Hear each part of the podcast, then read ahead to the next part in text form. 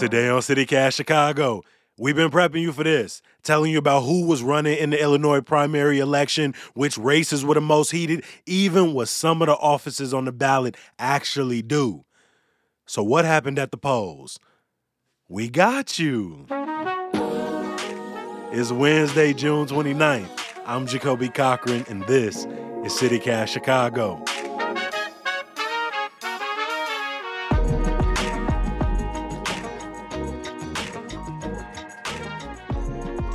Live from the CityCast Chicago Squadcast Studios. We know that results are widely available, but the CityCast crew was together on election night.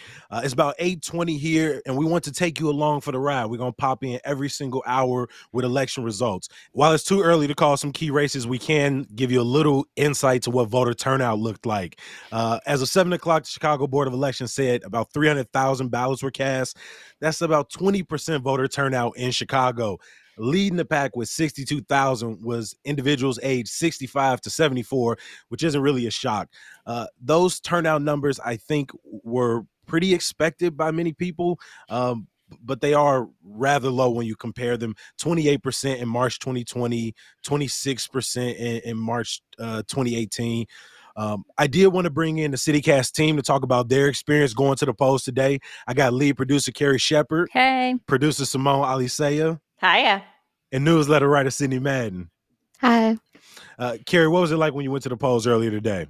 Okay, it was nice and easy. I was voter number 62, new polling place for me. Usually it's right next door at the Ukrainian Orthodox Church. Now it was at Chi School of the Arts, a Chicago performing arts school. Obviously, we know one of my favorite things about voting in my area is that, you know, I hear English, Ukrainian, Spanish, sometimes Polish.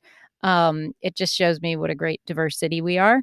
And it was easy. And just saying, and same election judges. I've had the same election judges for about 5 or 6 years. So I was happy to see them and check in with them. What did you take in the booth with you? Did you have any voter guides, any notes written down? Very good question, Jacoby. I definitely had my Injustice Watch judicial races guide, which I studied last night, which was super helpful.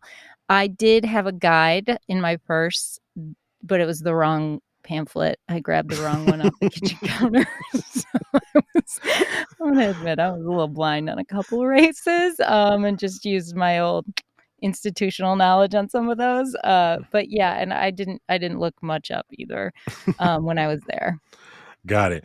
Producer Simone Alisea, how did you choose to vote during the primary? Yeah, so I opted to get a mail-in ballot. I signed up right before the deadline to sign up. And I was really pleased to see that it came like 2 days later. So that was nice. But I couldn't get it together enough to actually mail in the ballot in time. So I had to go drop it off at a drop box. And I had to walk to Truman College in Uptown on Wilson to do that. That's an early voting site. You can't drop off mail-in ballots at just any polling location, which I thought was kind of odd. I don't totally know why that is. You can only drop them off at these early voting sites.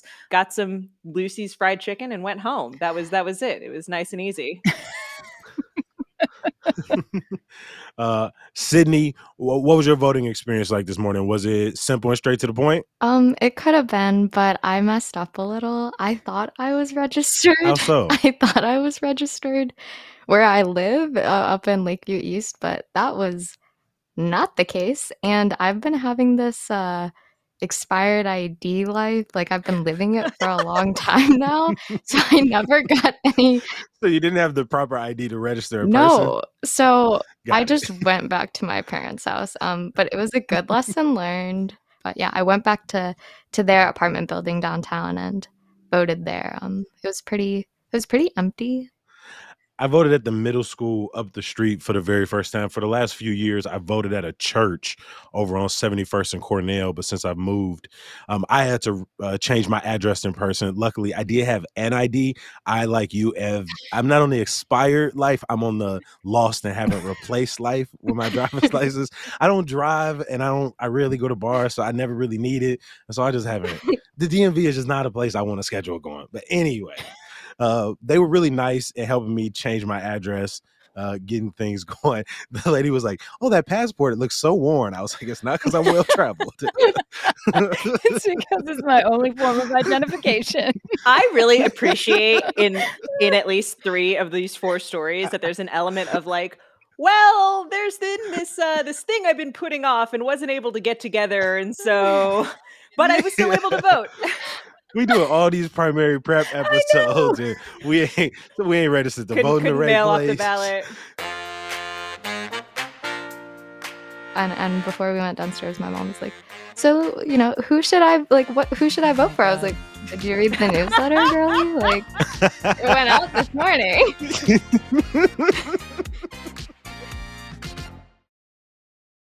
So we're back in our CityCast Chicago election studio. I'm here with producer Simone Alisea and lead producer Carrie Shepherd.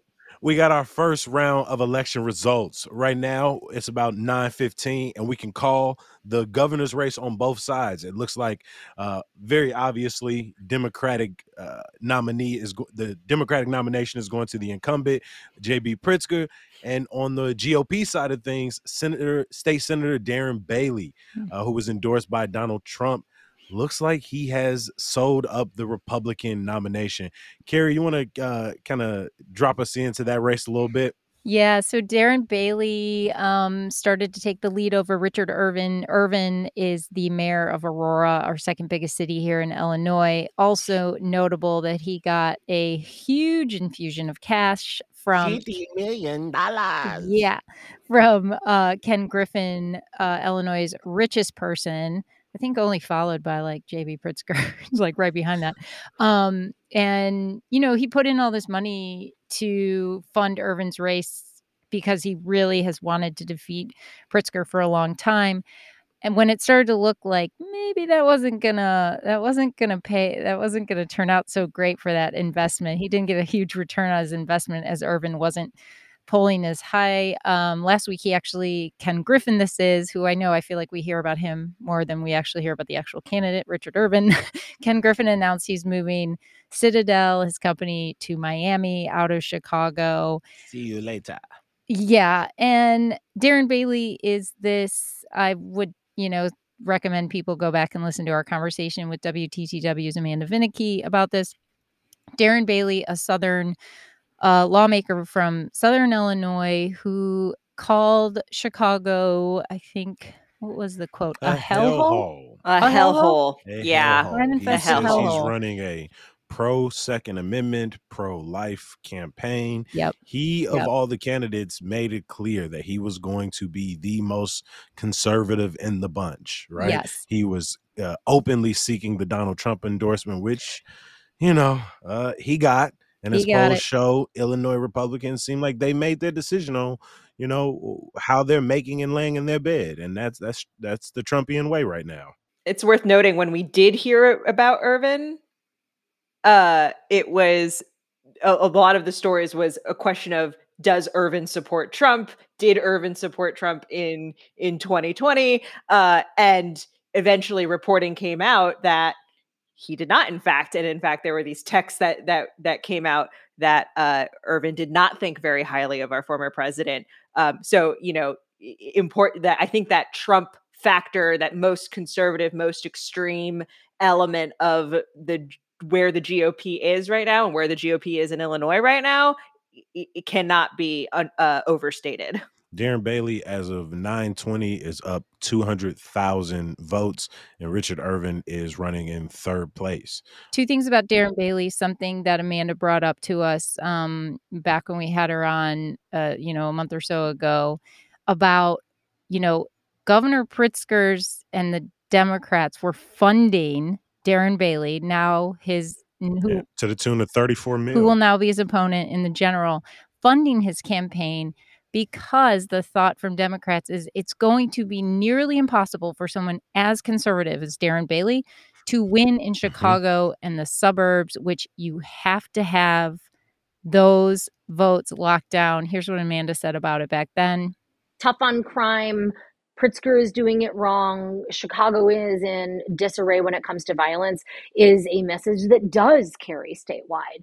You need Chicago, at the very least the suburbs, in order to win the governor's race. I mean, if you look at a map, Pritzker did terribly downstate. I mean, it is a sea of red. He doesn't need to. He doesn't care. You need to win Chicago and in the suburbs just because of sheer population. So just to wrap real quick, in the general, it will be our governor, J.B. Pritzker against Darren Bailey. Yeah. Quick updates on the U.S. Senate race in Illinois. On the Democratic side of things, Tammy Duckworth ran uncontested. And while they haven't called it yet, Kathy Salvi is currently leading the GOP side of things by about close to 40,000 votes. So we'll get you that update as soon as they call it. Some of the congressional races look like they've been called already. Carrie, what's going on in the 6th congressional district? The 6th is one we didn't dive into too deeply on the podcast or in the newsletter, maybe a little in the newsletter. This is Sean Casten, who is actually the incumbent in the 6th against Marie Newman. This is unique in that it's an incumbent versus an incumbent. What? How does that work? Well, redistricting. Marie Newman lost her seat because she got redistricted out of the 3rd district. What numbers? La, la, la, la. But basically, Dem against Dem, two incumbents that, you know, had to go against each other. There's this really sad, unfortunate part of this race just recently in that Congressman Casten's teenage daughter died less than 2 weeks ago. So both Newman's campaign and Casten's campaign ceased campaigning at that point because of that tragedy. And I think Casten is not having any sort of party tonight, which is understandable. But Marie Newman then losing that means that she, as of now, is just a one-term. Yeah, got boxed out. Yep. You know, speaking of the 3rd congressional district, which she got drawn out of, we did cover that. You and Mariah Wolfel from WBEZ, and it looks like they have called that Delia Ramirez. Really? Wow. Mm-hmm. Okay. I'm looking at I'm getting the NPR live updates.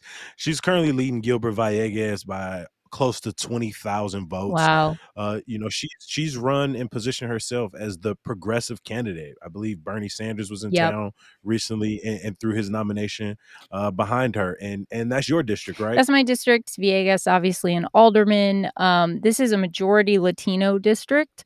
It's got Humboldt Park, Puerto Rican neighborhood, up to the northwest side, like Hermosa and other largely Latino neighborhoods. But yeah, she got a big push when Bernie Sanders came not too long ago to Humboldt Park to support her. And I think probably Congressman Chuy Garcia, I think, was also supporting her. So yeah, Delia Ramirez. Okay. I didn't see that, but yeah, that's big. Hey, Vallega has got to go back to that. His ward is new too, right? Yeah, he's got that skinny little ward. Yeah, what is it? Is it grand? Is it just? It looks like a golf club. Yeah, Villegas is like, that's what. I just had to run for this. Now I got to rerun for this. That's what the Daily Line's Alex Nitkin tweeted about that. He's like, this is your consolation prize. This skinny little ward.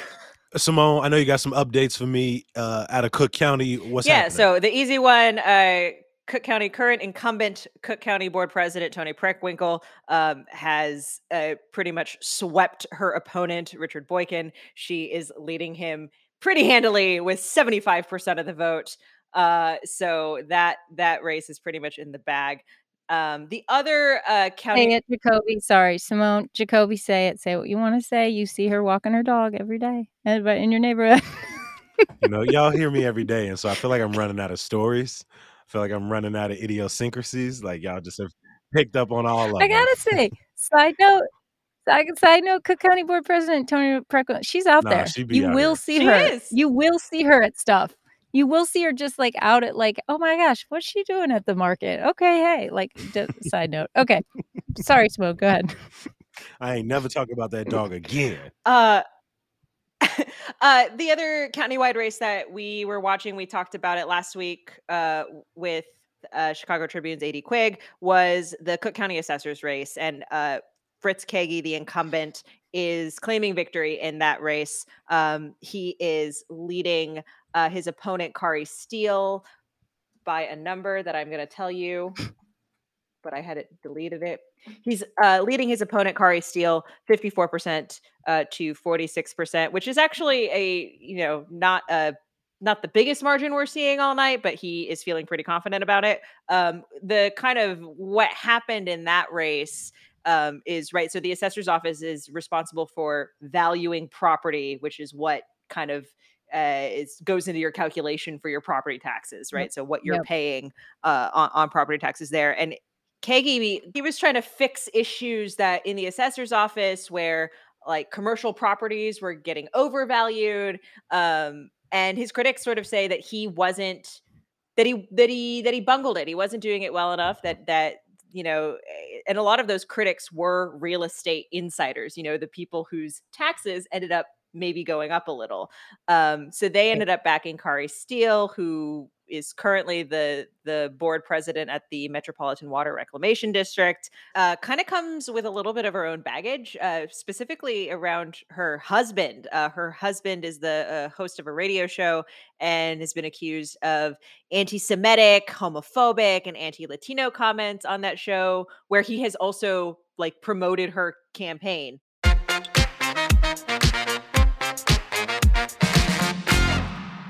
All right, so it is 10:20. We're back together, lead producer Carrie Shepherd, producer Simone Alisea, and myself to break down a couple of the remaining races.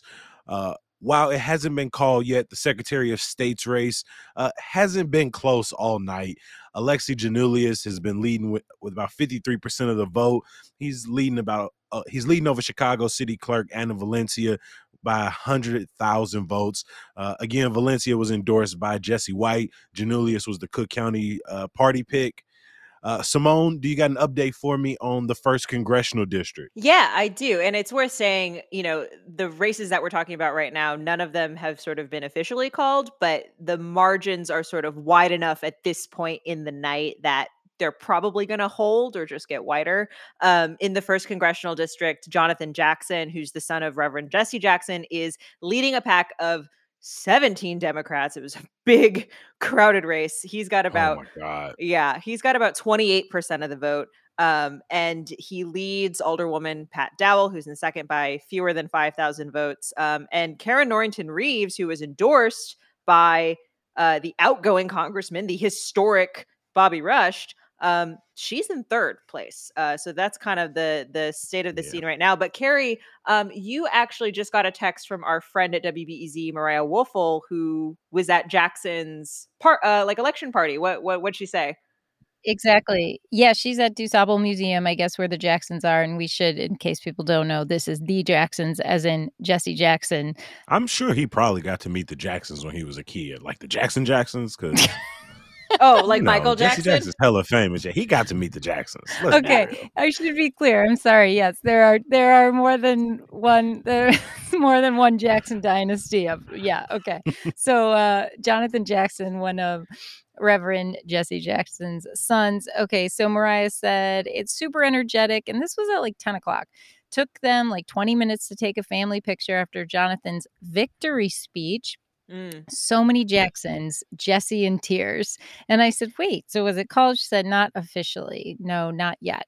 But no word on if, when she said so many Jacksons, if there were any singing Jacksons in attendance of Gary, as well. Indiana, originally Gary.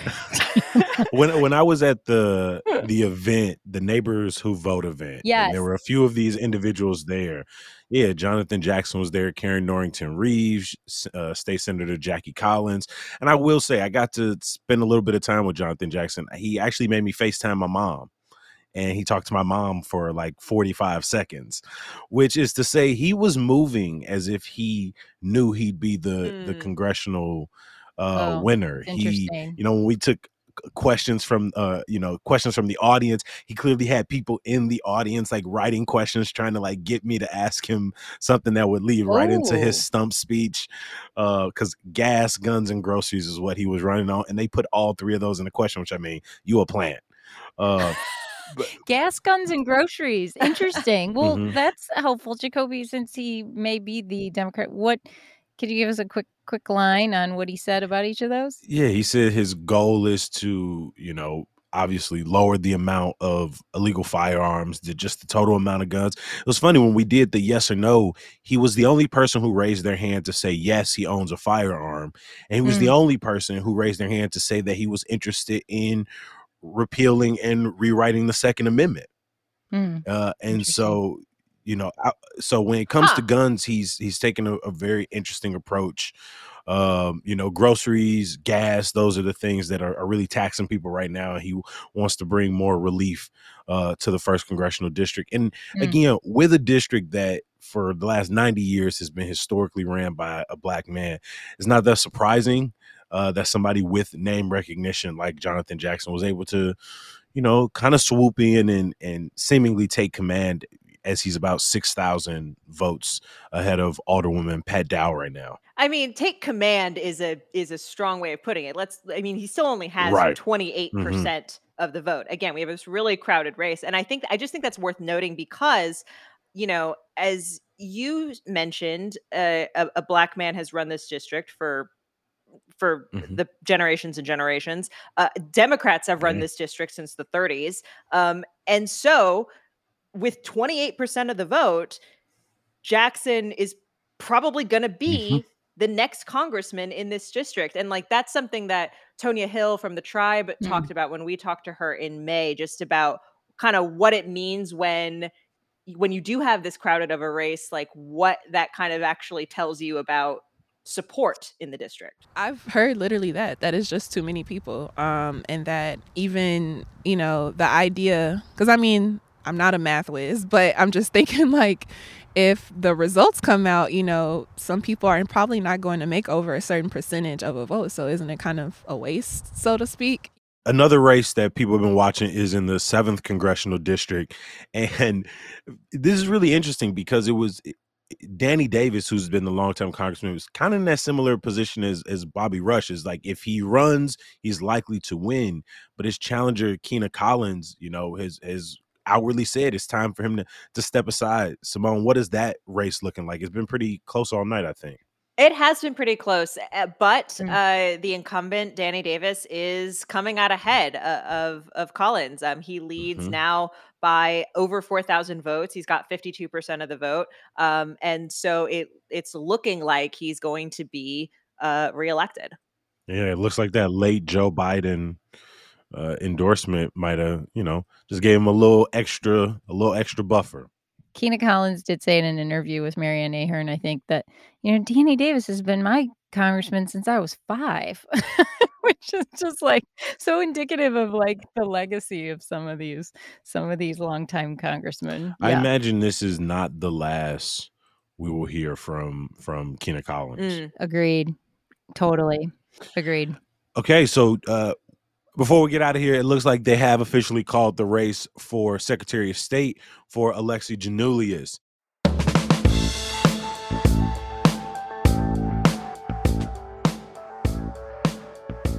If you want full results, head over to the CityCast Chicago newsletter at chicago.citycast.fm/newsletter, where Sid has not only got a breakdown of results, but has got some great links in there for you.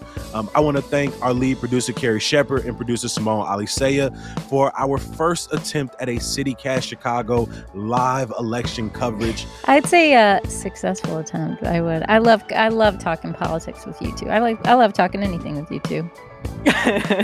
Oh, the feeling is mutual. Thanks, guys. Thanks. Let's go edit Sid. Okay.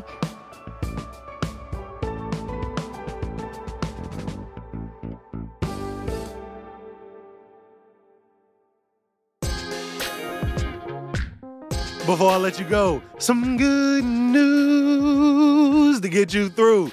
This Saturday, the Chosen Few DJs House Music Festival and Picnic is back in Jackson Park, celebrating 30 years. It's one of the longest running house music festivals in the country. I'm going to drop a link for you in the show notes. And please come back tomorrow. We got a great episode about the history of house music, which, if you ain't know, was born right here in Chicago.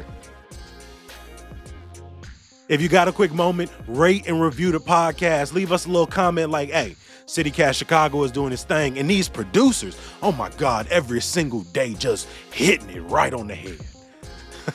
As always, I appreciate you for listening. Same place and time tomorrow. I'll talk to you then. Peace. I would like to play something from Jacoby's recording from his voting experience today. Take a listen.